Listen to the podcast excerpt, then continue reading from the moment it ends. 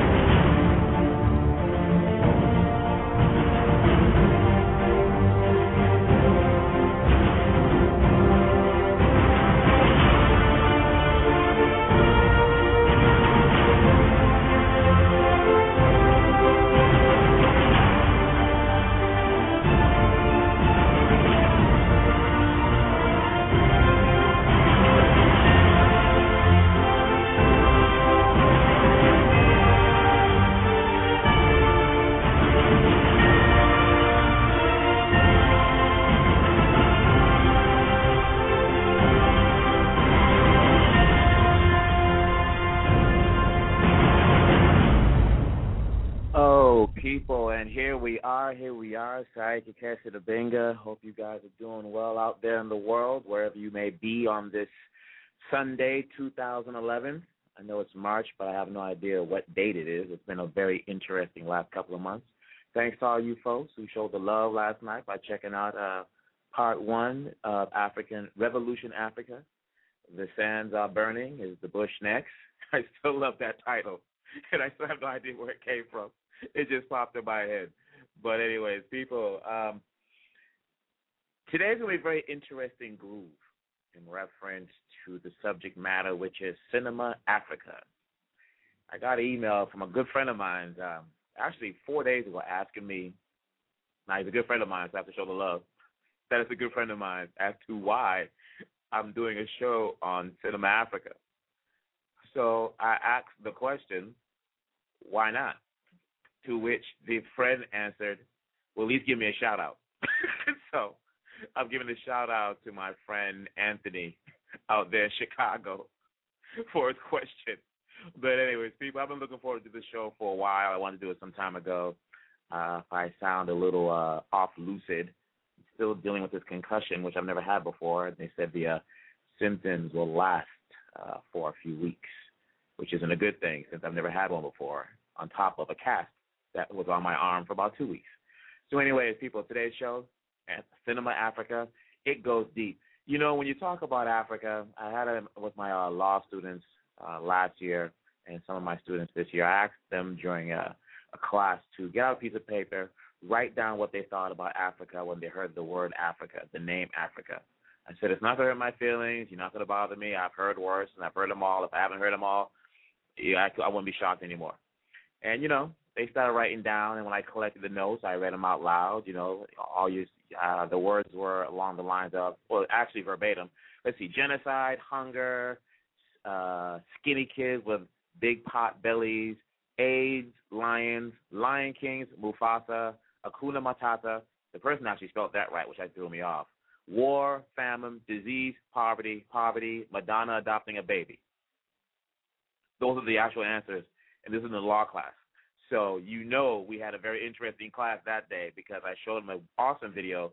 If you look on YouTube, I believe it's called uh, "The Africa They Never Show You," and I believe it's made by someone from East Africa because they show a lot of Kenya in the clip, but it shows all over the continent: Angola, uh, Congo, Brazzaville, Kenya, Uganda, Rwanda, North Africa, South Africa, Nigeria, uh, Cote d'Ivoire, Senegal. Giving a shout out to all my people out there in Cote d'Ivoire. Bamba, hold tight. Things will flow, brother.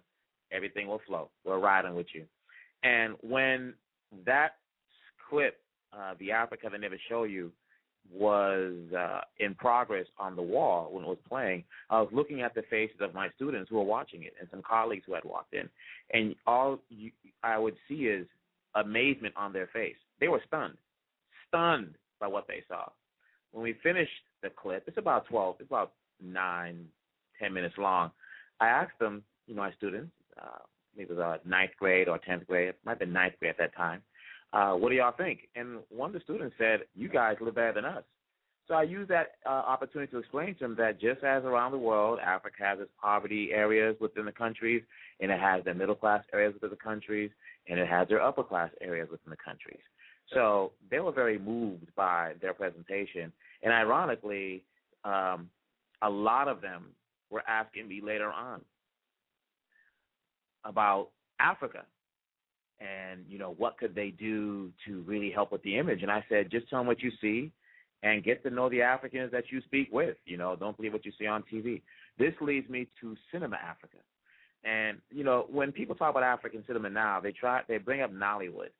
And they always bring up Nollywood, but to, to some non-African or someone that doesn't really understand Nollywood, they bring up Nollywood in a negative way, in a negative component, which has always really irritated me, because Nollywood not including the houses up north.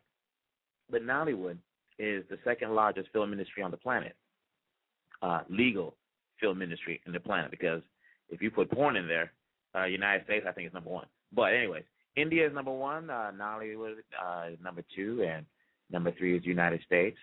Yet people don't really understand the impact that Nollywood is having on the culture and the diaspora. They don't understand um, particularly if you're in a culture where you starved for images of your own, it's interesting when the very same people are questioning and kind of dogging uh, African films. So let's take it. Let's kind of get to the groove here because we only have about an hour. I may extend the show. So I'm gonna give a couple shout outs to a few people out there, and then remind me if you can.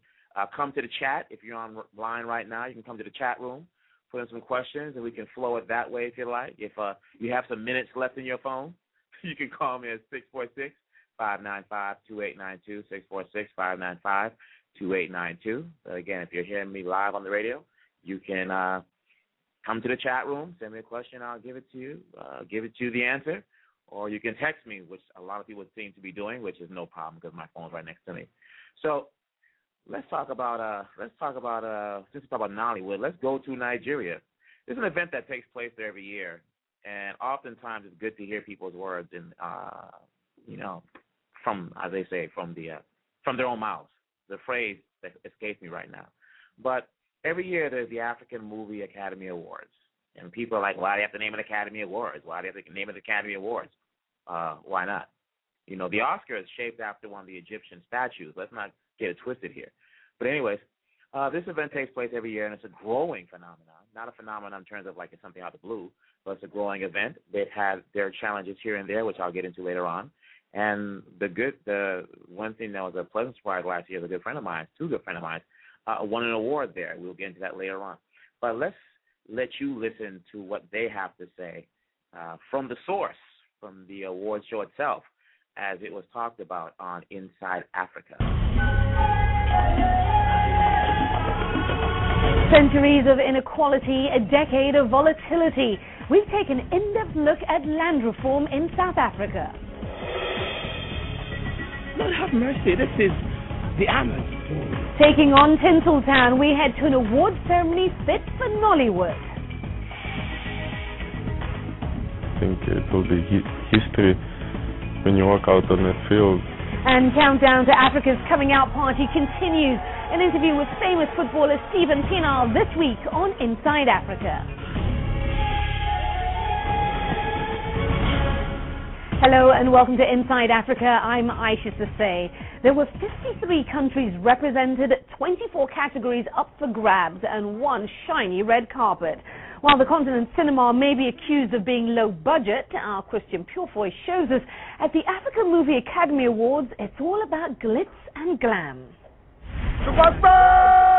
On the red carpet at Africa's Oscars. Lord have mercy, this is the AMAs, African Movie Academy Awards. This is the biggest award ceremony in Africa. Forget Hollywood. Nigeria's Nollywood is now the second largest movie industry in the world after India. It's about African cinema and rewarding African cinema. This is amazing to be recognized by one of your own. It's just simply amazing. And it's not just Nigeria, with films from 53 African countries competing at the sixth AMA Awards. It's something uh, like uh, has never happened like this in my career as a Cameroonian filmmaker before, so I'm feeling very excited about it. But the center of attention tonight Nigerian filmmaker Kunle Afolayan and his film The Figurine, a thriller about a sculpture with mystical powers. You're up for 10 nominations yeah. tonight. Yeah. How does it feel? It feels great. It feels like, yeah, we've not worked in vain. It feels like um, um, we've opened a new page in, in the Nigeria cinema, in the Africa cinema. The awards are in here, and it wasn't. Don't, don't in... take it too close. Okay.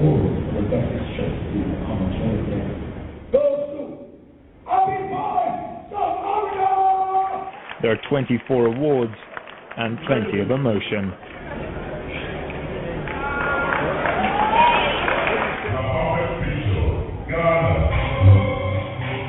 Nollywood movies are typically low budget, often filmed, edited, and released within a month.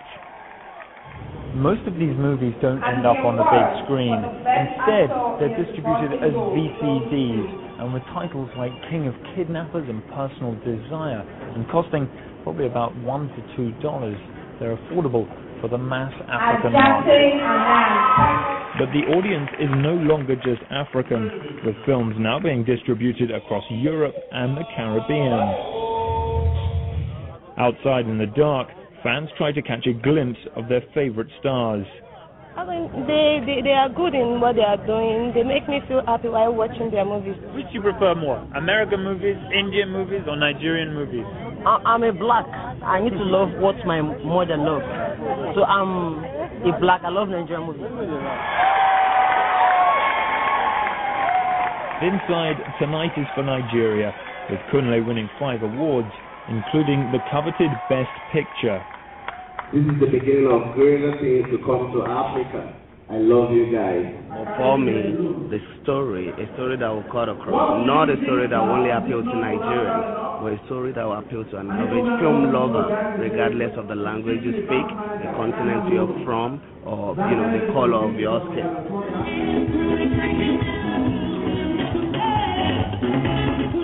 The biggest winner tonight, Nollywood.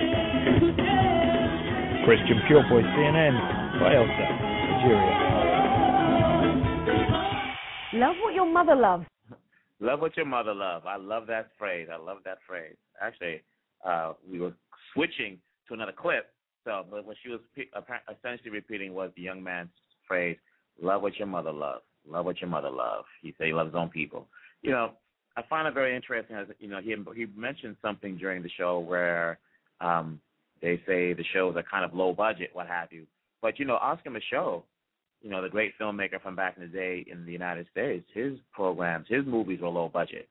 Um, you can find technical problems with them now. Yet I've never heard anyone dog his films or criticize his film to the level they do with Nollywood. Nollywood, and we'll go to the other side of the continent over to Kenya in a moment. But Nollywood was very interesting because the way they Nollywood was founded was that a merchant in Nigeria, I can't remember which state uh, it was. I don't know if it was uh, maybe like Abuja or Lagos. not too sure. But he got he received a huge, huge, huge shipment of videotape. You all remember videotape, that black thing that came in the case from back in the day. And what happened was uh, he couldn't find a market for it. He just had this huge container, large container of videotape. So he spoke to a guy who was merchant and said, "Okay, you know what? I'll take." He's like, "I'll take the tape." So the gentleman made a movie with the tape. He just got a regular camera. I think it was a VHS camera at the time. Shot a movie, uh, screened it at some place. I think in his house or showed it to some friends. And all of a sudden, it exploded from there. People wanted a copy of the videotape. They wanted a copy of the film. I'm sorry. So he had to. He used all the remaining VHS tapes he had to make copies of that film. So that's how the industry was born. Essentially, that's it. Now, the industry generates approximately, as of last year's numbers, those a year and a half ago, half a billion dollars a year. half a billion dollars a year, and those numbers don't even include the houses up north. So really think about it. That's a lot of money. Yet you don't really see Hollywood, particularly Black Hollywood, reaching out to the African filmmakers. The only person I know that I've known that's done that with love and respect has been Tanya Kersey from the Hollywood Black Film Festival, and she's always been in the game, wanting to know. She wants to know. She wants to be in the know to see what's going on and emerging trends. And I believe she traveled there last year, and I'd like to interview her one day to find out how her journey was. But she went over there and, and was, you know, to show the love and to, you know, uh, show the respect and to see how a bridge could be built back and forth.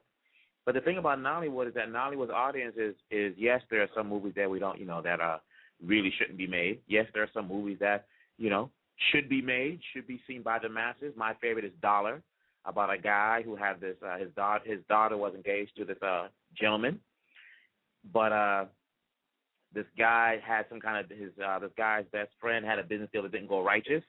So his daughter, he wanted his son in America to marry this girl here. The father, and I'm kind of giving a bridge version of the story. The father said, "No, that's not going to happen. It's not going to happen. It's not going to happen." And then the guy, his best friend, said, "Well, you know, my son is studying in America." And the father of the daughter changed his attitude real quick. America. Oh my goodness, America. So he told the daughter, "Hey, there's this guy I want you to meet who's in America that uh you should marry, who's going to be coming here visiting." So once she heard that, she dumped her long-suffering boyfriend and was waiting for this guy to come from America. So eventually, when he came from America, the guy, you know, she showed the uh, the father showed the girl, the father's best friend showed the father and then the girl the his son in America. He was some rapper looking like a low rent Flavor Flav from Public Enemy.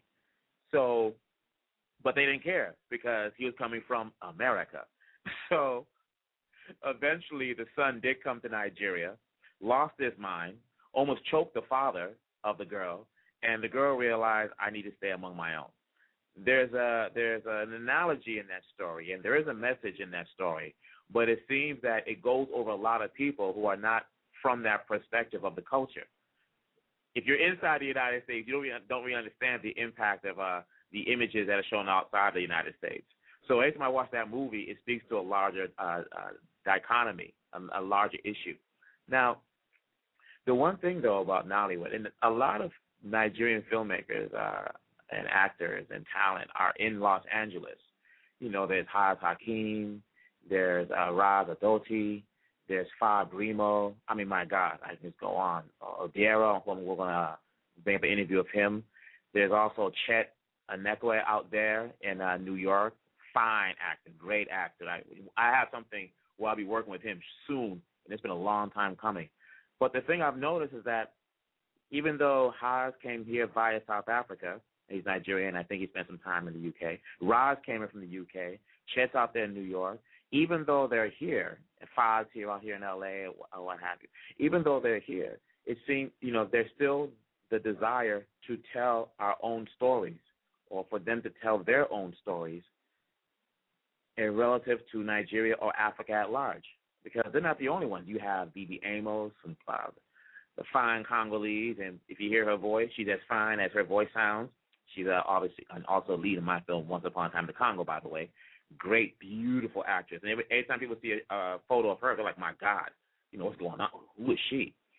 You have her out here. You have Tarnu Massaquoi. He's out here. He was in the movie with Sadiq Abu, or I think it's going by the name of Boo now. Uh, Soul Diaspora, that was directed and by uh, and written by a Nigerian. We have that interview shortly. And the thing that comes up often, uh, we have uh, Ngozi Mba. I mean, I can just go down the list for a couple of days about who's out here in reference to actors. I mean, again, we talked about Sadiq. They talked about Tarnu. There's Ben Ochieng. There's Kamal Muhammad. There's Karara Muhero. There's Ida Longomba. We already talked about Bibi Amos. There's Daniel Wilson. And the one thing is that the dynamic is totally different when you're on a set that's, you know, relative to a story from the continent versus on a set that's relative to um, Western stories. The camaraderie is a little different. The familiarity is a little different. The storyline is a little different because a lot of the stories will talk about a social or political, you know, POV point of view versus the commercial interest, which is why I think sometimes if you see a movie like Battle for Algeria that came out, I believe, in the late 60s, then it's hard to understand that context if you haven't experienced colonialism, in this case by the French. So I think if we can get a better bridge back and forth, a, a, an open dialogue, and also respect for the African culture, African cinema at large, instead of saying those Bush movies or those Bush people, because they're speaking to an audience as though as there are people that don't like Tyler Perry, but he's speaking to his audience. African filmmakers are speaking to their audience. So I think we have to respect that. Otherwise, we'll just have this uh, conflict going back and forth between the two, between the two camps, American filmmakers and African and African filmmakers, more specifically Black American filmmakers, in reference to the conversation when it comes to African cinema. We talked about um, Soul Diaspora some time ago. They had their red carpet. They had their red carpet premiere at the uh, Pan African Film Festival, I believe, last year. There was an interview that Miss Lasanja Valente did of Odero Ozoka, who is the writer and director of Soul Diaspora and is also a member of Sacred Drum Theater Group out here in LA. Let's hear what he has to say a little bit about his film and African cinema at large.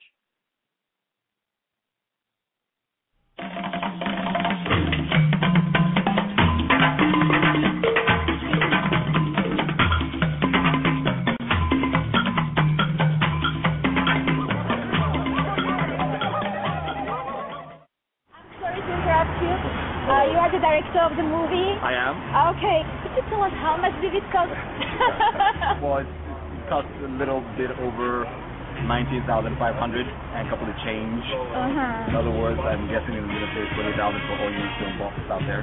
And how long did it take you to shoot the film? About two years to write and about a week and a half to direct. I had to take a lot of butt. Oh, really? a lot of butts had to be kicked. I'm kidding. No, I mean I just had the, the best, the best guys. I had the best crew. I had the best actors. Well, the story is about a, a, a guy who's trying to find redemption, and uh, technically it's something I've always been interested in. So it's about a guy dealing with his own insecurities, uh, living in a new world, the United States of America, and uh, having to cope in this country with all the positive gifts in the world. I wrote the story. I was 20 when I wrote it. I'm proud of that. So you relate to that? There's some parts in the film that are pretty sadistic that I, I that is not my story. That's not Okay. my life. But some part of it I wrote based on myself. There are some disturbing moments. Uh, are they meant to shock, or could you elaborate on that? No. It's a film that deals with a lot of intimate moments, you know, and so people might be worried about that, but but um, I think if you open your mind to it, I think it's something that's easy to digest actually.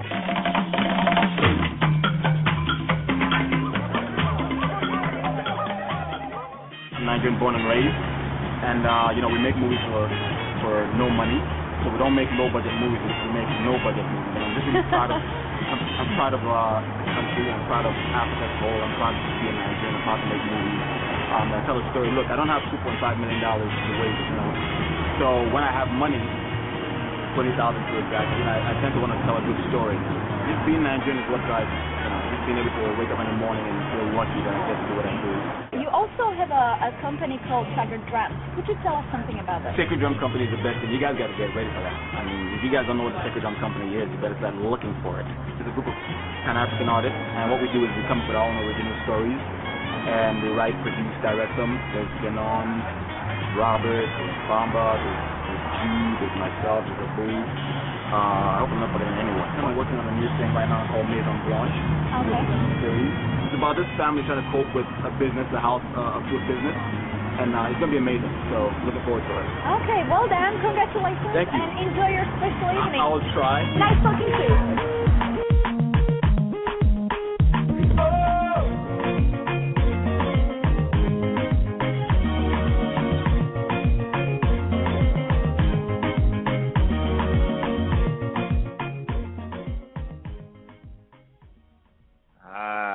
It great interview, and what he said, he's Nigerian born and proud, and it's being Nigeria that drives him. And again, it's a great film. I enjoyed watching. It was great seeing you know a lot of my friends in there. And it was a righteous film, talked to the experience, and it was a very you know as what's that catchphrase, multicultural, as people like to say these days. As people like to feel that uh, multicultural is a new word, but you know when you come from the continent, as I do, Congo, we're used to different cultures anyways.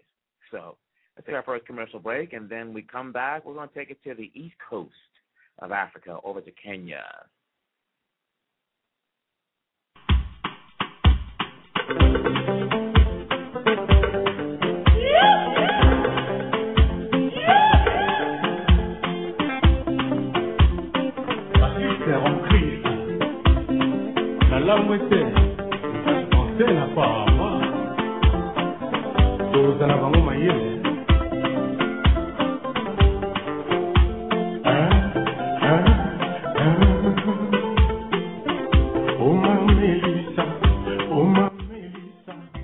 Let's dedicate this to Phoebe Amos out there.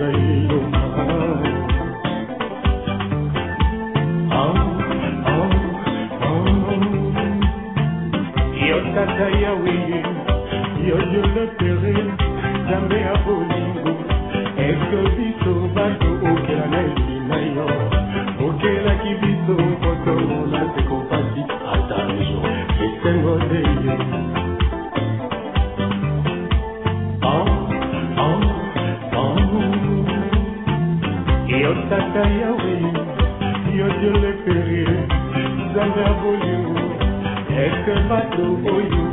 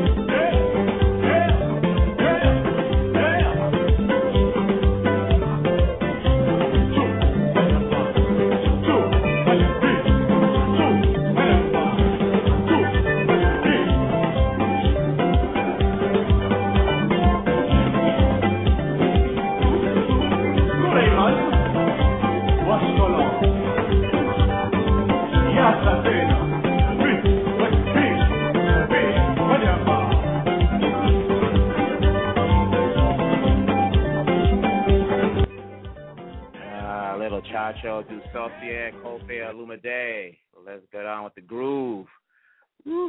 My knee was a little bit. I got out. This, I would have gotten out of this chair instead of dancing here on the floor. Let's take it to the East Coast. Let's get a little introduction here to a fine actor out here from Kenya named Ben Ochieng. I mentioned him briefly the other day. And I actually had this spotlight on him, word on the street, several months ago, which seems to be climbing every day. I think every Kenyan in the diaspora is listening to the show. Um, back to the groove here. He was uh, interviewed some time ago. I believe it was on Inside Africa. I'm not too sure. They did a spotlight on him. Uh, it was entitled uh, "Kenyan Actor Trying to Make It in Hollywood." He's actually one of the leads in our film, uh, Once Upon a Time, the Congo, and he's recently been casted in a feature film where I believe he is playing a pilot. That's all I will say. I'll like I love when I get him on air.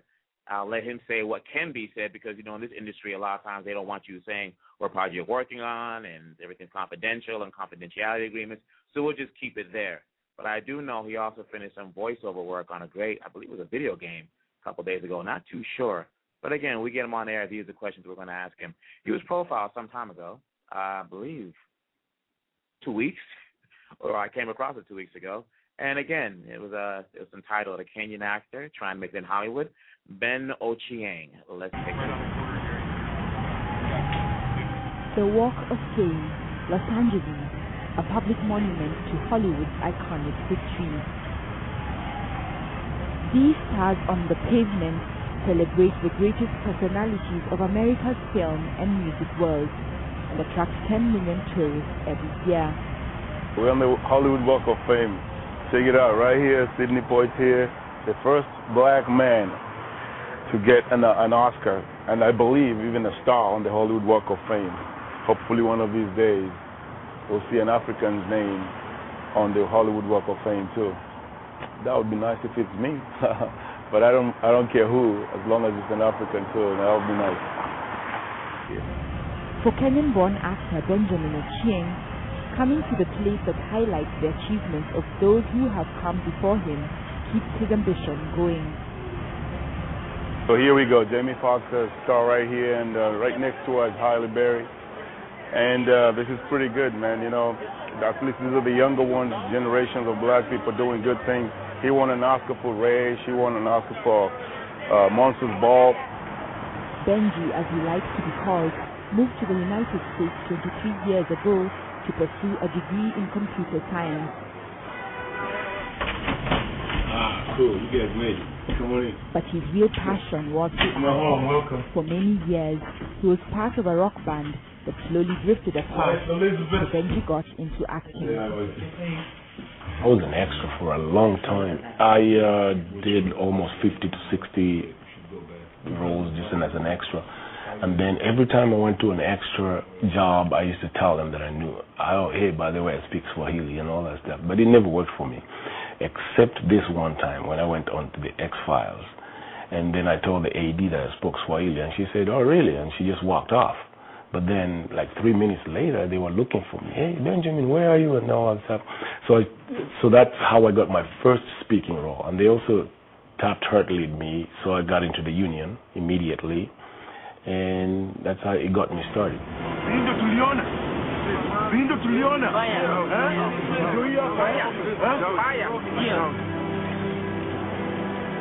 It's the same. I'll take you, but they are afraid.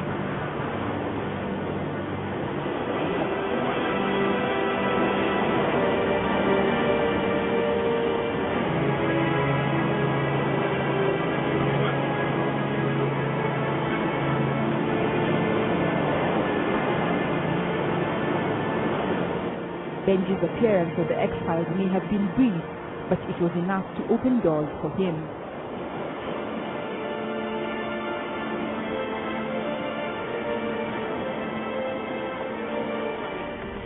What followed next was a Hollywood movie with Bruce Willis called Tears of the Sun, shot on location in Hawaii for over five months in 2003.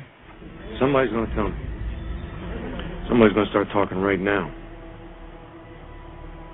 Because if they don't, tell me what I want to know at the time I count to five. I'm going to kill someone else. One. Two. Three. Please. Please.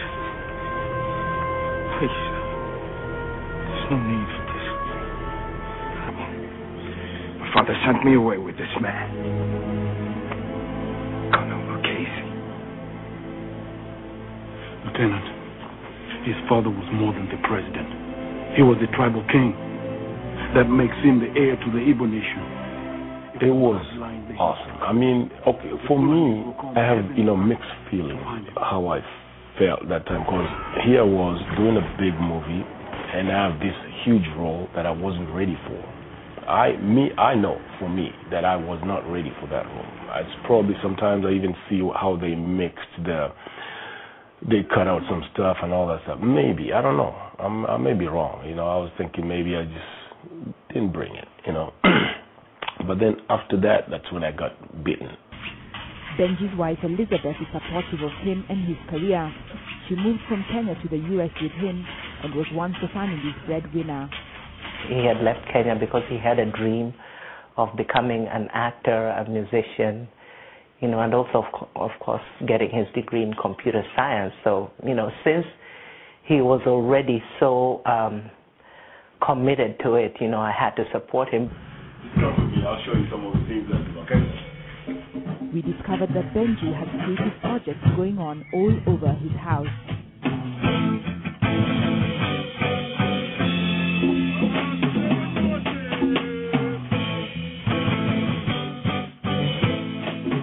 One of his favorite pastimes is improvising jam sessions with the Longombas, a relatively popular Kenyan musical duo who are based in the States.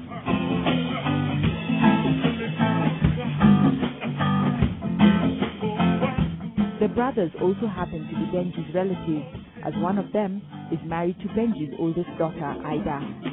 Ida, an actress and musician, is a mother too and fondly remembers her childhood. From as little as I could remember, there was always music going on. There was always some kind of creativity, whether it was uh, music or acting or um, craftsmanship, whatever it was. It's always something that's being done in the house, so it's normal to me. Somebody's always singing, someone is always cracking crazy jokes because we have actors in the house, you know, and it's it's crazy.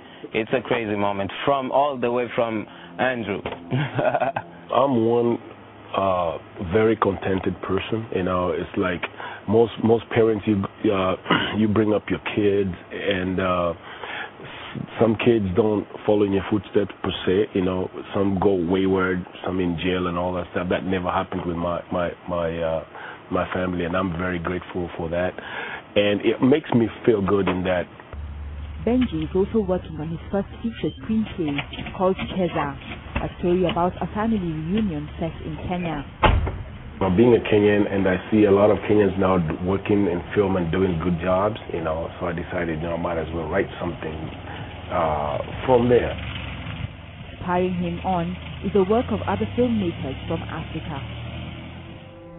One African project that I've done is Kwame. Kwame was written and directed by Edward Osei Jima, a student, a graduate student from USC, you know, and uh, he's written a very nice piece that's actually uh, it's it's a true story. Uh, he fictionalized a little bit of it, but it's a true story about his uncle. Uh, his Kwame is his uncle who during the the the coup in 1979 in in Ghana. This actually happened. He was they were looking for him. He was a captain in the army, and then he had to run away.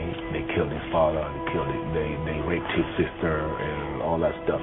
Then he ran away, came to the United States, became a, a cab driver. So it's actually based on real events.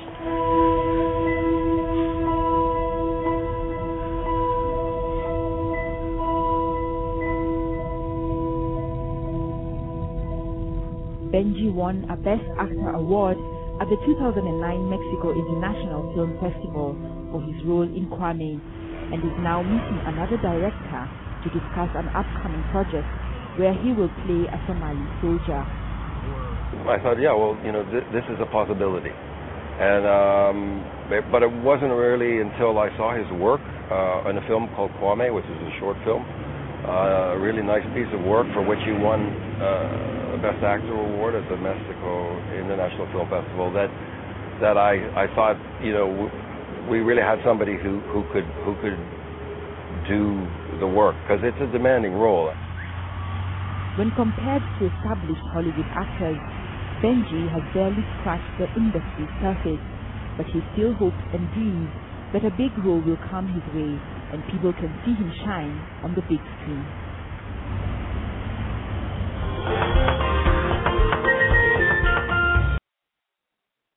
a great profile.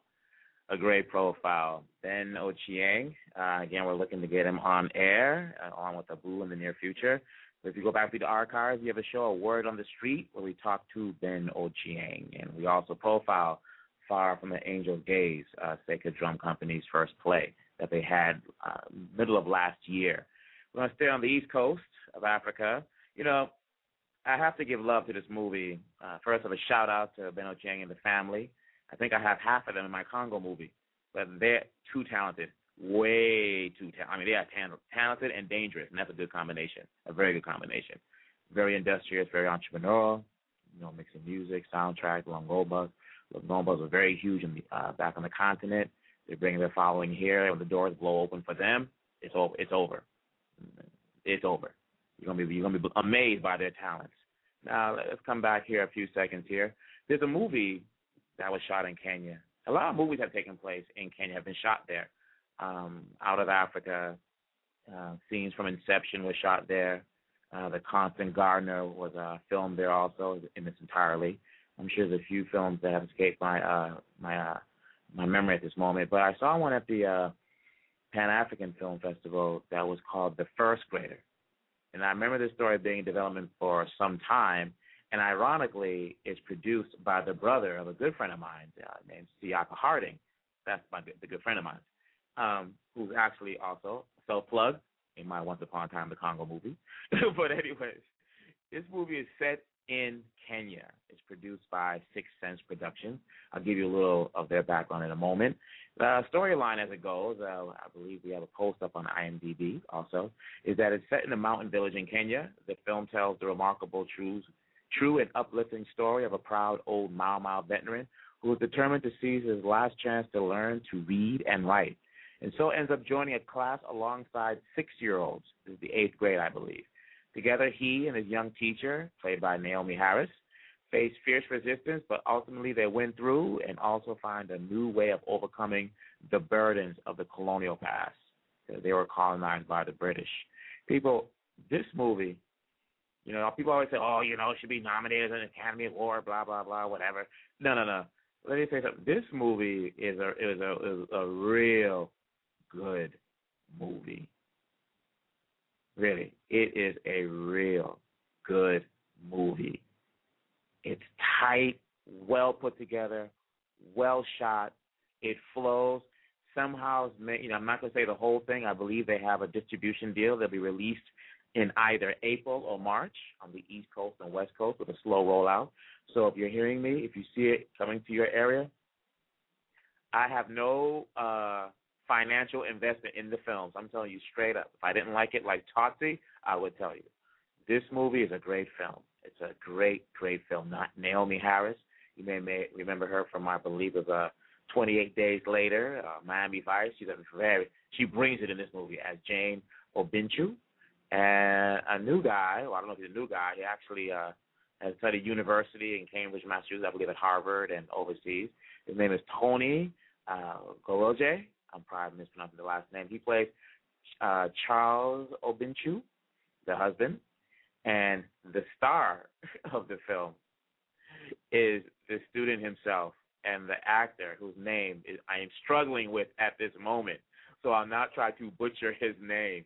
Did a great job in the lead role. It was directed by Justin Chadwick, written by Ann Peacock, and it's just there's really not too much I can say beyond you have to see the movie. You have to see this movie. It is awesome. It is awesome. And that's all I'll say. Um, again, it's made by Six Sense Production. Give it some love. Go check it out. See what's up. And let's see if I can give you a little more information on this production here as we go through our notes here. The producer I would like to let people know because he's a fellow African. Here we go. Named Richard Harding is the producer. Uh, we also have uh, the co-producer Trevor Ingman. Richard Harding as Siaka is from Sierra Leone, aka Salone, and he had a great uh, question and answer at the end. When at the end of the screening, he took a lot of questions. Uh, he and his co-producer there, and the place was packed, packed, packed with people, and they got a standing ovation for this production. So sometime this week, I believe Thursday, we are going to do a word on the street and spotlight this movie, The First Grader. And I implore you guys, check it out. It covers the past and the and the present. It also gives some notes about the future and how they give love to the Mau Mau is, is is is all I can say is much love, much love. So let's since we're on the East Coast right now of Africa, over here in Kenya, let's give a little musical break and give a little uh let's give love to the African Children's Choir. I believe they're from Uganda, but I think they're composed of children from all over. They had a nice piece uh, set in Blood Diamonds, the movie starring Leonardo DiCaprio and Djimon Hounsou. Uh, the name of the song is Nangingiriwa. I always kill that name, but it's Nangingiriwa. Check it out. We'll get a little little clip of this on our commercial break right here.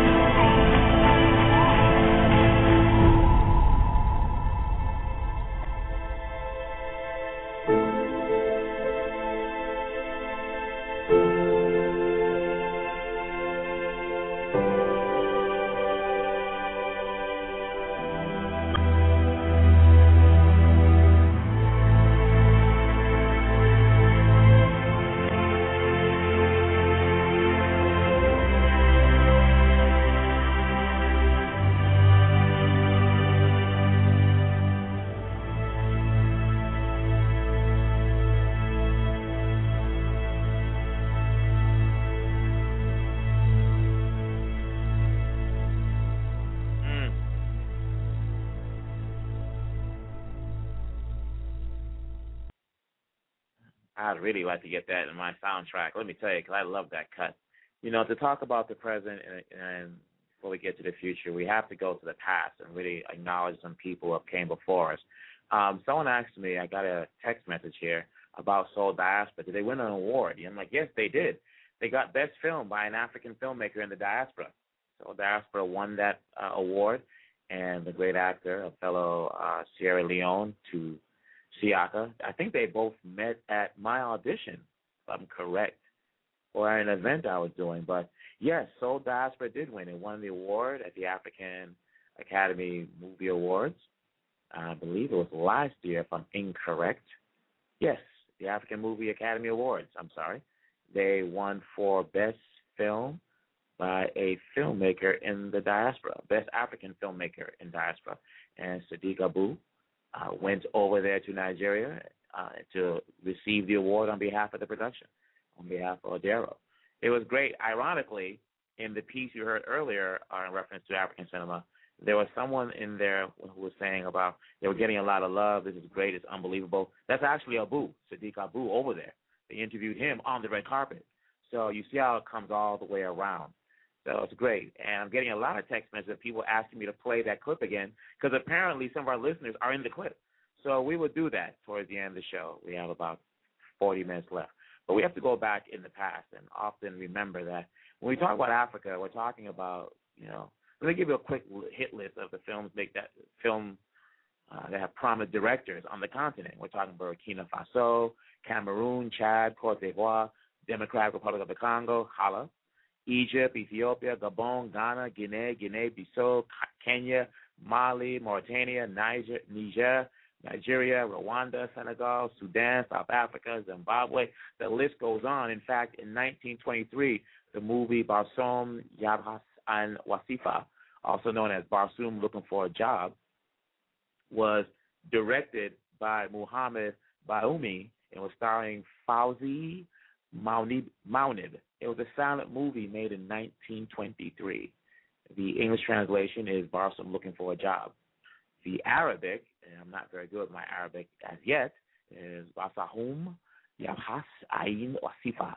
And it was directed by Muhammad Bayoumi, Bayoumi, and it was a silent movie made in 1923. That's how far back the cinema on the continent goes. So it's not just about sub-Saharan Africa; it's about the continent at large. You see a movie such as Battle for Algeria, see that movie because this is no joke. I highly recommend that movie. In fact, it was banned by, I believe, the French government. That's how realistic and indicting it was of the French occupation, the French colonialization of Algeria. But we have to go back to, you know, the man credited as being the father of African cinema, who passed away in June 9th, uh, 2007, Ousmane Sembene. Yes, people, or in the French style of writing, Sembene Ousmane. The guy was from Senegal. The guy, right? He was only one of the best directors on the planet. I was from Senegal. He did a lot of movies, a lot of movies, and he was also a very no, uh, well-known author, having written God's Bit of Wood. Of Wood. Uh, the Los Angeles Times itself considers him one of the greatest authors of Africa. That's the Los Angeles Times, and you know how picky they are. We had mentioned um, the Democratic Republic of the Congo, so I'll be remiss in not mentioning Moise Ngangura. If Ousmane is the father of African African film, Moise Ngangura is the tonton, the uncle of African cinema. But I don't know who's older. So they're the same. We have to say he's the yeah, the uncle, the brother. Okay, that's what we'll say. Also, we have to give love to after the first African woman film director to get international recognition. That would be Safi Faye, an awesome director. You know where she's from, Senegal. I can hear the people throwing up the fingers right now. The two, the peace sign, not the finger. The two fingers, the peace sign, saying yes, Senegal, Senegal, Senegal, Viva la Senegal. Yes, Safi Faye was the first African woman film director. Also, we have to remember she was the first sub-Saharan African woman to direct a commercially distributed feature film, and she's done some documentaries. And there's some directors in the Northern Territories also. We have to give love to uh, Sarah Maldoror.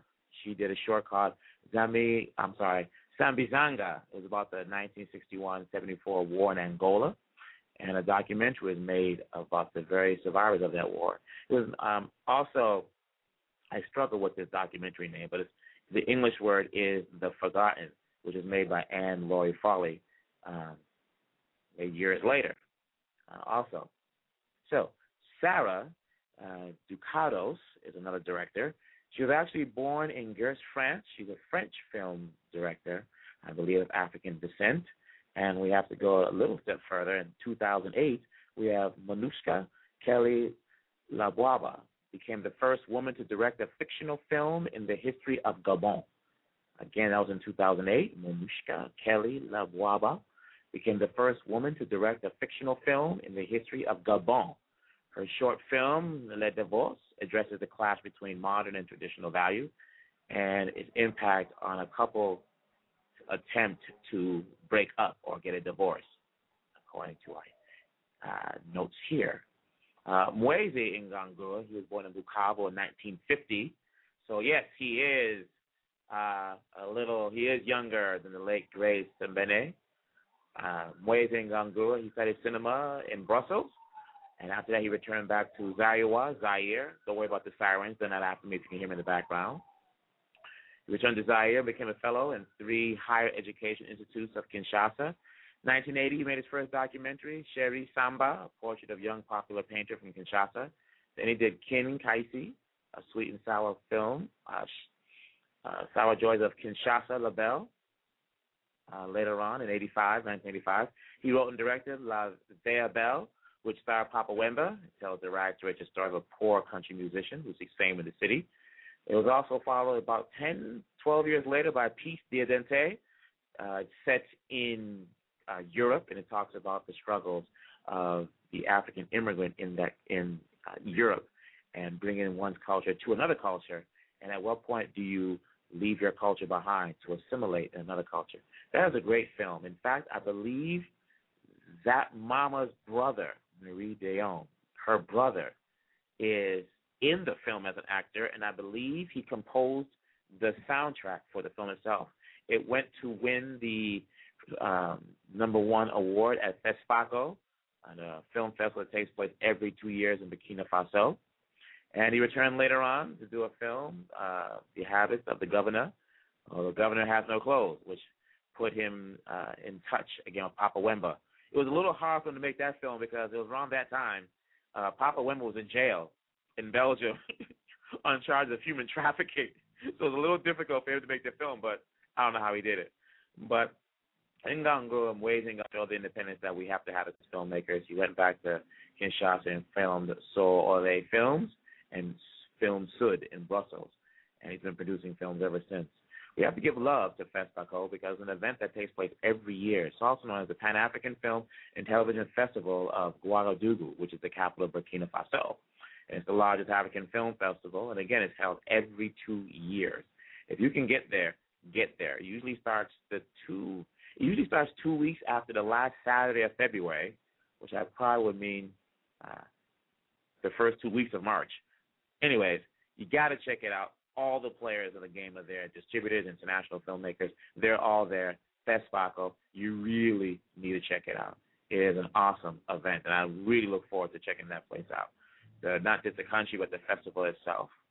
So, people, we have to give love to you know a few other people here, a couple other filmmakers, a couple other films that were out there. Let's go down the list. Not too long. We don't have that much time. We already talked about the first grader. You have to see this movie. I am telling you, the movie is awesome. You have to see the movie. Uh, there was Hotel Rwanda, starring Don Cheadle. My only issue with that film is Don Cheadle had more of a British accent than a French accent. Uh, there was sometimes in April. There was Tsotsi coming out of South Africa. Uh, sometimes in April was set in Rwanda. We have yesterday a heart wrenching film that was shot um, in South Africa about a woman's struggle uh, within her family, and I believe with HIV. Oh, that movie. It's her and a young daughter, and I actually have the DVD here, and it's just hard for me to watch because it's that moving. It's very moving. We uh, also have the awesome film Lumumba. Woo! That movie. Why that wasn't nominated for Best Foreign Film is beyond me. Awesome, awesome movie, and I'm not being biased because it's you know the the Lumumba's from my country, but the movie's awesome. Acting is tight, dialogue is tight, story story uh, telling is tight. Oh my God, awesome film, awesome film. We already talked about the aforementioned Battle of Algeria. My God, I wanted to mention the director Lumumba, and the name escapes me at this moment. It really does. I'll come back to it. We also mentioned my film upcoming, Once Upon a Time in the Congo. I have to give a self plug. We have the mini version will be finished next month, and then we shoot the feature length uh, towards the end of summer. Uh, there's a great seminal movie, Shaka Zulu, and if you want to know about the power of the vote, that movie was partially funded by the apartheid government so they could get the Zulu vote at that time. That movie, do you remember Infunda? Oh, I love that movie. Oh, I love that movie. That movie's awesome. It's very interesting the fight that he was having, Shaka and the Zulu was having against the colonials, soon to become the Afrikaans, and you superimpose that or juxtapose juxtapose that over what's going on in the United States when it comes to the, the growing civil rights movement at that time. Have you know? Let's continue on. I want to get some love to uh, we mentioned these people earlier. You know, Chet, Anekwe, Haz Hakim, Raz Adoti, Sadiq Abu, Tarnu Maspai, Ben Ochieng, Kamal Mohammed, Fabrimo, oh my God, Karara Mujero, Ida Longomba, Bibi Amos, Daniel Wilson, you know, Genevieve, Rita, Stephanie. A great writer I have to give love to is Tope Olawule, who's out there in Boston, who wrote his first book, first novel, Bean Police, which thank God I optioned because I really want to get that book made into a film. I've been working on the adaptation for some time, and he's working on his part, uh, the second book to that series at this time. There's also a science fiction writer I wanted to mention. I think her name is Nedi, N-N-E-D-I. She's on my Twitter, which I don't really like because I want no one following me because we call that stalking where I come from. But anyway, great speculative fiction writer, another uh, area of science fiction. I want to see if we can get her on the show or profile her also. Um, ben mentioned he was in Tears the Sun. The acting was great in Tears the Sun. I hate the movie. A lot of Africans didn't like it. Why? Because the way they portrayed the Nigerians, as the Nigerians were slandered in District 9, made by the uh, South African film director down there, where they had uh, Nigerians portraying prostitutes and were engaged in interspecies prostitution. That was so offending that the Nigerian government wanted that film banned. I District Nine is a science fiction piece. I love the film in that aspect, but there's no sense in those scenes where they degraded my Nigerians, my fellow Africans. I didn't like that, and I had the same problem with Tears of the Sun overall. Yet the acting in there, because it also includes Jimmy Jean Louis, uh, brother from Haiti, who's been bringing it. He's in Phat Girlz, and I think he's in three different films shot on the continent. So let's give him some love out there. And we have to give love also since we're going to be in the Caribbean for a quick second. Let's give love to Patricia Grant. Gave her a shout out yesterday. She's black British though, but she's of Jamaican descent. So let's get back to our groove here. We don't have that much time. Let's take another commercial break. So since I had mentioned our people in the West Indies, let's give the West Indians some love. A bag of oppressors, man. Like pressure plate to the sound, man, the man. You know, for time. Lord, no. We are crying for the pressure, come on. They want us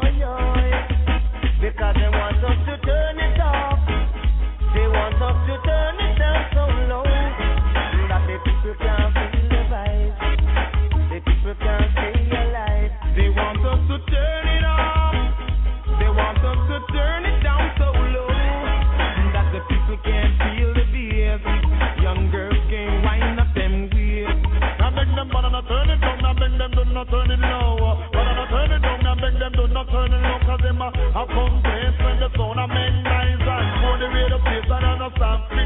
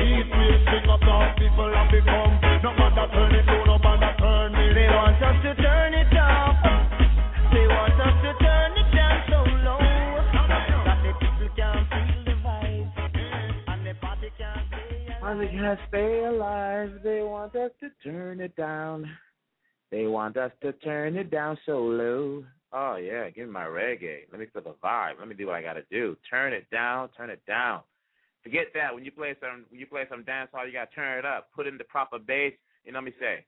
Now back to Lumumba. Lumumba was directed by Raoul Peck. How could I forget that guy? My God, one of the best filmmakers on the planet. If I can work with him, it's on. And you have the guy, he's from Haiti, by the way, who grew up in Congo. And you have Sacha Peto, another Haitian film director, who's really bringing it out here in LA. I'm see if we can get him on the show sometime soon. I think he's done three features already at this time. You know, we're doing what we can. Just be patient. You know, we our, our crew is only so big. You know, and when a recession, well, not me, I'm boycotting the recession, as Ome Congo would say. Ah, by the way, Oliver Litondo plays Kimani Ng'ang'a Maruge. He's the lead character, I believe, in The First Grader. I don't have his bio on me at this moment, but yes, Kimani, awesome film. People, I'm telling you, The First Grader, mm, mm, mm. and I believe Ben is actually working on his own script. Uh, Dancing Queen, I believe, is the name of the, the, the screenplay. I'm not going to give the plot away. I'd rather have him talk about it when we have him on the show again. Uh, because, you know, again, as fellow filmmakers, we respect each other's uh, confidentiality and creation. So oftentimes we don't talk about other people's productions unless they give us the permission to or they talk about it. So let's get back to our groove, people. Now, here's the danger. One thing I'm a little concerned about when it comes to African cinema, and that is we have to make sure we are aware that we are now at a crossroads of the direction we're going to head. There's a lot of us in the industry right now, here and abroad. You know, Idris Elba comes from the UK, but I believe he's part Sierra Leone and part I don't know what the other part is. I don't think I don't think it's Congolese. Hmm, I have to look into that. But we have to we're at a point where we have enough stories, enough people on that continent where we can tell any kind of story we want and we can have a cinema house playing five different films about five different subjects from five different time periods. And I think the challenge we have is that we have to make sure we take ownership of our work, both good and bad. And we have to be very cognizant of the fact that right now, a lot of our African brothers and sisters who are in the industry of Hollywood and uh, LA and New York, there seems to be a trend of black folks portraying Africans from the continent. So now Africans are now in somewhat of a find themselves auditioning with black folks, our brothers and sisters from here, black Americans, to play themselves. And I think it's a little, for me, it's a little troubling because a lot of the comments that I've heard our brothers and sisters in America make towards Hollywood how Idris Elba, I believe it's him saying, is that the Academy Awards are not made for us. He's talking about black filmmakers or black actors or black entertainment. Hollywood, I'm not too sure. But I think the attitudes that we say Hollywood is guilty of doing, our brothers and sisters in America and in black Hollywood are doing the very same thing to the Africans. I remember it was in Roll Bounce where this young kid, him uh, 12, 15 years old, walked up to his father, young you know, young brother, walked up to his father uh, the young kid was only wearing like a bathing suit, and the father said, "Go put on some clothes. This is in Africa." And you know, some people chuckled. I didn't think it was funny. I remember in Something New, directed by the African director who I'm remiss not to mention, uh, my God, Sanaa Hamri from Morocco, uh, the northern territories of the continent.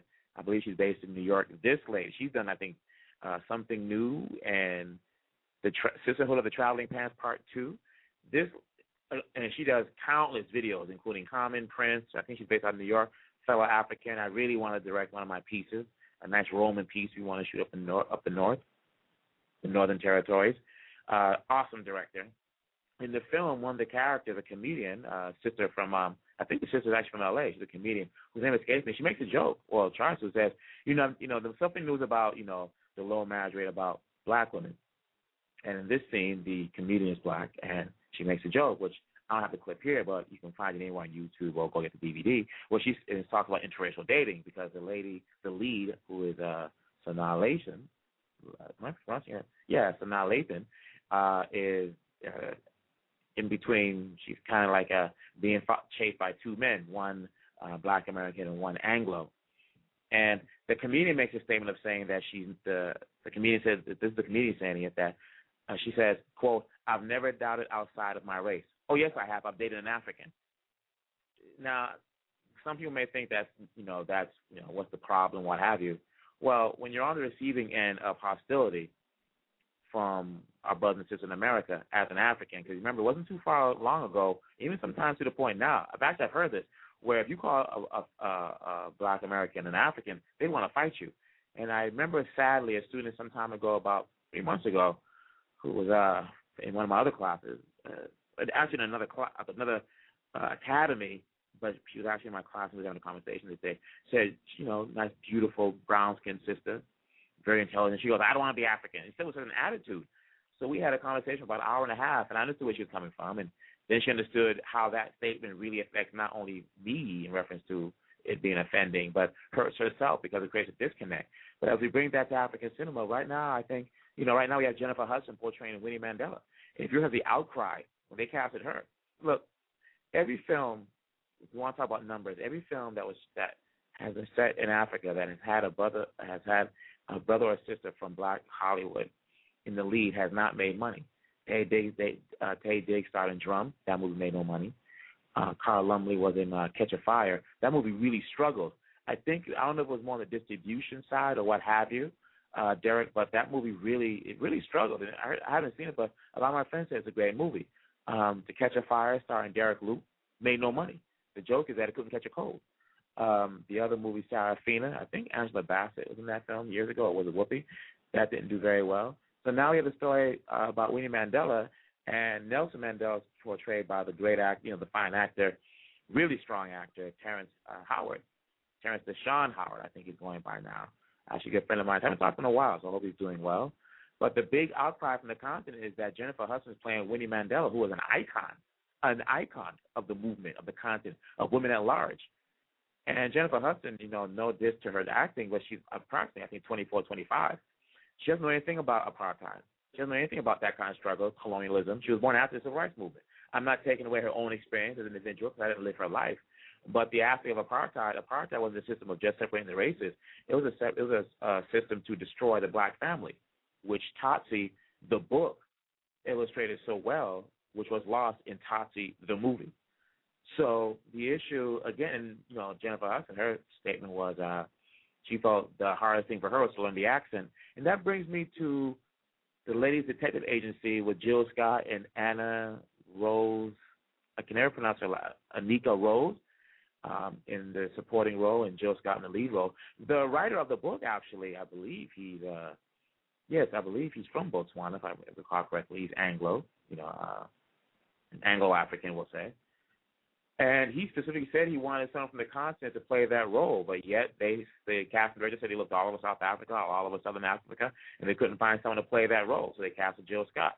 And I remember talking to a cast, a crew member on that production, who was just who was from the, continent, who was involved in some of the training, was just really beside himself as to why this is happening. But it's all about business. If the money's being funded, you know, a lot of people feel that if you get the uh, Black American, the lead role of an African story, that other people will see it what happens is that yeah, you might gain 30 percent more people to watch the movie, but you also lose 50 percent of the indigenous audience who won't see it because they don't see their own in the movie. If that makes sense to our listeners out there. Now we're going to come back a little bit. We talk about the Jama- uh, the Jamaicans, West Indians. Now remember, girlfriend by an extension, because you know the Caribbean, the West Indies, and Africa. We look at the West Indies as West as Caribbean Africans, and the Caribbeans look at us as continental West Indians. So we have the love there. And I remember on Girlfriends, I don't ever remember. I haven't I haven't seen every episode, but I don't remember ever seeing a West Indian or an African on that show. So it was very troubling when they finally had a Jamaican on the show who would be who was to be the boyfriend of one of the characters. They had this guy being lazy and living in the garage, and I didn't feel that was a proper representation of the people from the culture from the yard. So again, one troubling um, thing I've noticed over the last couple of years is a lot of our brothers and sisters in Black Hollywood are doing to Africans, West Indians, and the cinema by extension what Hollywood is doing to them. And I think we have to be very careful, have a dialogue, because we could grow mutually or we can grow separately. And we have to keep in mind when you look at the numbers, there's approximately 31, 32 million, you know, African Americans or Black Americans in the United States. There's 69 million Congolese. Bibi Amos does a film, and the Congolese women back home find out she can get off Kinshasa. And I believe if she's from, uh, I believe from Kasai, you know, there's her support group there. There's a hundred million Nigerians.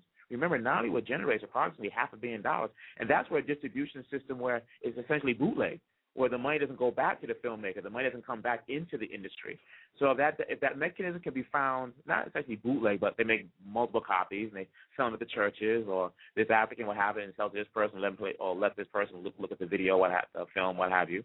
But the problem is the distribution doesn't allow money to come back into the pipeline to further increase the production, further increase in strength of distribution in terms of salaries, economies, production money, and stuff like that. So I think once that once that leak can be taken care of, you're really going to see African cinema go off the handle.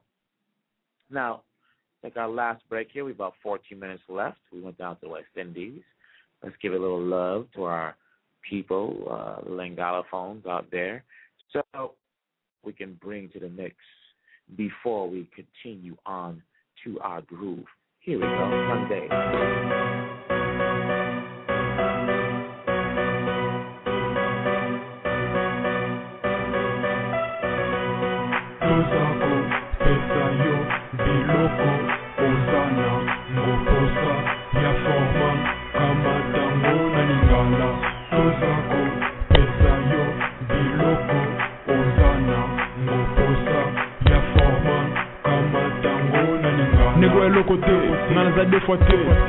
Kongo eza central kini eza na west moya otika rape te na otika ngo ya okoma mwana etike nga na fier mpasa fier de lettre devoir nanga eza lingala fo connaître. Bana mai baya mikili babwakisa lingala bamisuku kaka na kimi babwakisa lingala yina nga moso kayema te oyo koyoka nga moyino na cosmos aza ya kobina baringa. Soko oyebi importance alangue mete ya kotuna nga mwana kitambo kama bilona ya kotchao na temps des fois te h o double l a n d. Biso topike plan oyo. Bango bapika pe nde soko konfirme na kinte negroza te atobeti vente na mikili negroza te tozako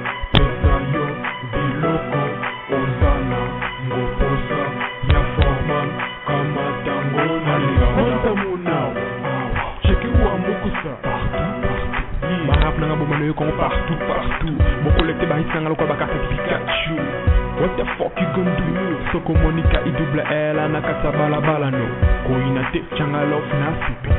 Nga na mwana wana nzambe atindaki ya kosala kola raplinga la fona banenge bandonalisa esoka moso tuna kolo aloba no biloko oza kosala eza mabe po tokomi na suka motu moko ya koloba verite ota komeka ifo na ekraze ye akotikala na se lokola chikle moya longa facilement netre eza te ifo bazwa temps mpo na balongola ye nga naza idolo na kati idéologie naza moteur na kati ya locomotive soko omeki nga mitif. Oza na beza rap na nga lokola yo biloko. Ya forma. Kama tango na lingala verset 3 na puso mlingala forme. Kozala na foi foi lokola mpona ya mikili akobose fort mpo na zonga kongo akosexprime na lango esalaka ekongo mobimba tozala fami mosi ota omeka kostope ye nga nkozi ya bankozi na kotala ye soko oyebinga kolinga te natala yo. Ngam nayebi ye nasala bastaf na yo mon fils young david oza wapi? Kumba koroza rapo sove kongo ankolo nga nalalisaka te. Deja bayeba nga nalalaka na miso be moko. Natala banemi na nga na lisa gauche lisa droite natikaka esala. Moi semblant. Moindre moba nakangi yo. Ye me ayebi makambo na kosala yo. Banga cran na rap nege systeme apim fo mc sa osalaka bechome. Tozako. pesa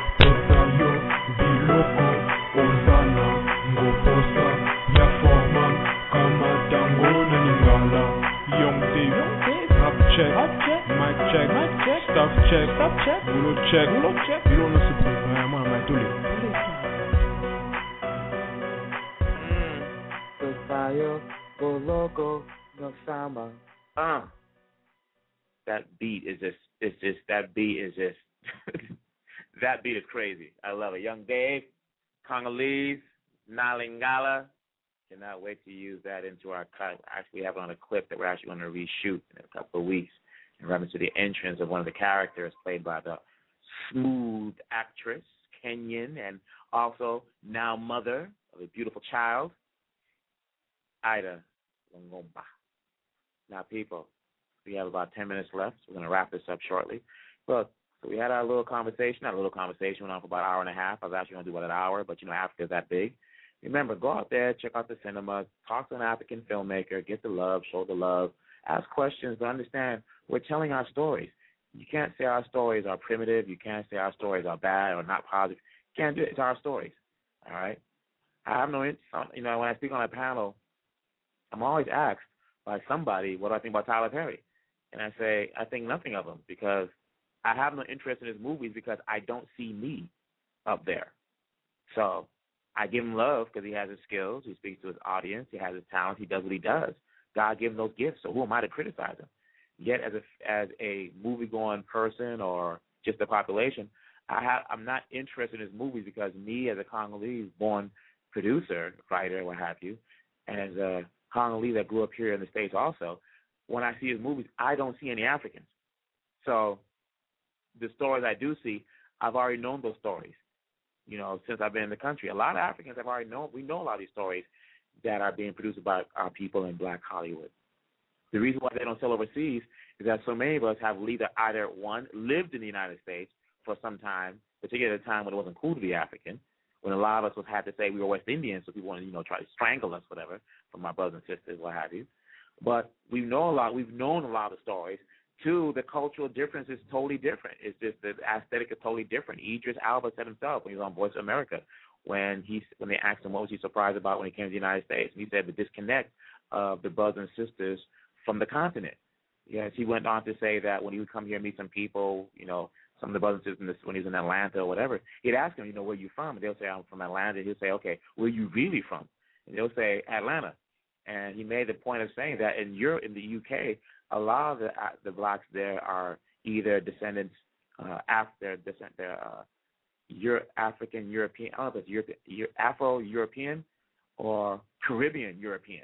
Their roots directly go to in that direction. So he was very startled and taken aback to find that same situation here. It reminds me of uh, no, no, not the same situation here. He was very startled when he came to the states to find out there is not there is not that direct connection or affinity of connection to the continent or the West Indies among our brothers and sisters in Hollywood or in the population at large. Because you know, West Indian Festival comes around, that's when you find the young brothers and sisters who they will deny their West Indian all year, but that one day that carnival goes down Eastern Parkway in Brooklyn. What the Guam boy, you know, me come from Kingston a long time ago. You're like, wait a minute, you didn't want, you didn't want to admit you even knew what Jamaica was. All of a sudden, you're wearing a Bob Marley T-shirt in, in the in the the the Rasta colors. Come on now. So we have to understand that we have our stories to tell. We're going to tell our stories, and the experience I have working on Once Upon a Time in Congo and the other productions, other productions working on is that, you know, our networking is different, our our camaraderie is different, and I always feel a lot of love at you know on a on a set when I'm working with my people from the continent. But we shouldn't be exclusive of other people. We could always, as artists do, we could always get ideas from other people, other cultures, other production styles, other production techniques. We shouldn't be so resistant to embracing things that could help our product be better overall. So let's just keep that in mind. African cinema, we did we just talked for an hour and a half. I don't think an hour and a half is even a justified a justified length for the show. So what we're gonna do is I'm gonna figure out a way to get Odera, Sadiq, Ben, Dan, uh, if Chet's out here, get him down, Hakeem, Roz, Trisha. I want to see if we can do a round table one day. Maybe we'll videotape it. If not, we'll do an audio. But I think maybe we'll do a, a round table, or maybe even a panel somewhere in LA and talk about this at large, go a little deeper. So, people of the world, thank you for tuning in. We have six minutes left. I may come back on the other side. Uh, yes, I was asked to play this clip again by uh, BBC. I'll play that clip on Inside Africa, then I'll close it out with a song from the continent. So we'll go past our time just a little bit here, if you do not mind. Let's see if I can get that up again for you people out there in cyberspace. Uh, here we go. Is that it right there? Yes, it is. No, it is not. Hold on, please bear with me. We didn't have it queued because we were going to go off into something else. But here we go. Centuries of inequality, a decade of volatility. We take an in-depth look at land reform in South Africa. Lord have mercy, this is the Amazon. Taking on Tinseltown, we head to an award ceremony fit for Nollywood. Think it will be history when you walk out on the field. And countdown to Africa's coming out party continues An interview with famous footballer Steven Pienaar this week on Inside Africa. Hello and welcome to Inside Africa. I'm Isha Sesay. There were 53 countries represented, 24 categories up for grabs, and one shiny red carpet. While the continent cinema may be accused of being low budget, our Christian Purefoy shows us at the African Movie Academy Awards, it's all about glitz and glam. On the red carpet at Africa's Oscars. Holy Post! Byra! Lord have mercy, this is the AMAs, African Movie Academy Awards. This is the biggest award ceremony in Africa. Forget Hollywood. Nigeria's Nollywood is now the second largest movie industry in the world after India. It's about African cinema and rewarding African cinema. This is amazing to be recognized by one of your own. It's just simply amazing. And it's not just Nigeria, with films from 53 African countries competing at the sixth AMA Awards. It's something uh, like uh, has never happened like this in my career as a Cameroonian filmmaker before. So I'm feeling very excited about it. But the center of attention tonight, Nigerian filmmaker Kunle Afolayan and his film The Figurine, a thriller about a sculpture with mystical powers. You're up for 10 nominations Yeah. tonight. Yeah. How does it feel? It feels great. It feels like yeah, we've not worked in vain. It feels like um, um, we've opened a new page in, in the Nigeria cinema, in the Africa cinema. The awards are in here, and it wasn't. Don't- don't in- take it too close.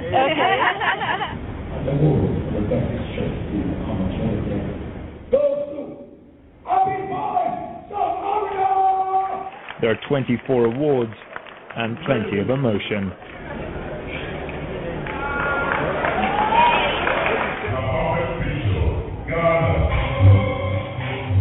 Nollywood movies are typically low budget, often filmed, edited, and released within a month. Most of these movies don't end up on the big screen. Instead, they're distributed as VCDs and with titles like King of Kidnappers and Personal Desire, and costing probably about one to two dollars. They're affordable for the mass African market. But the audience is no longer just African, with films now being distributed across Europe and the Caribbean. Outside in the dark, fans try to catch a glimpse of their favorite stars. I mean, they, they they are good in what they are doing. They make me feel happy while watching their movies. Which you prefer more, American movies, Indian movies, or Nigerian movies? I, I'm a black. I need to love what my mother loves. So I'm a black. I love Nigerian movies. Inside, tonight is for Nigeria, with Kunle winning five awards, including the coveted Best Picture. This is the beginning of greater things to come to Africa. I love you guys. For me, the story, a story that will cut across, not a story that will only appeal to Nigerians, but a story that will appeal to an average film lover, regardless of the language you speak, the continent you're from, or you know the color of your skin.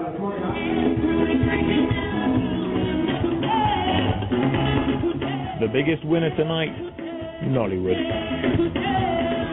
Christian Purefoy, CNN, Bayelsa, Nigeria. Love what your mother loves. Some very good advice there. And in Nigeria, that love is for the cinema. Let's look at the numbers. We all know about the tradition in Hollywood, and the U.S. makes plenty of movies to back it up. Close to 500 major films a year. Not bad, but nowhere close to Nollywood. Nigeria's movie makers came out with close to 900 productions in 2006. That's just shy of India, the only country that makes more than 1,000 movies annually. So what accounts for Nollywood's continued success? As Christian mentioned, it could just be affordability. Nigerian movie makers rarely, if ever, shoot on film, keeping production costs down. And the country doesn't have formal movie theaters, meaning 99% of screenings are in people's homes, away from the pricey popcorn and ticket costs. We'll be back in a moment. If we look at your own figures, All right, people, listen up. We got 20 seconds left. We're going to take this off the air because, you know, I'm African. We never end the party when it's supposed to start. no, we never end the party when it's supposed to start. What am I talking about? We never end the party when we're supposed to end it. People, take it off air. Sidecaster Benga. Thanks for checking in. Talk to y'all later. DJ, throw a little something down.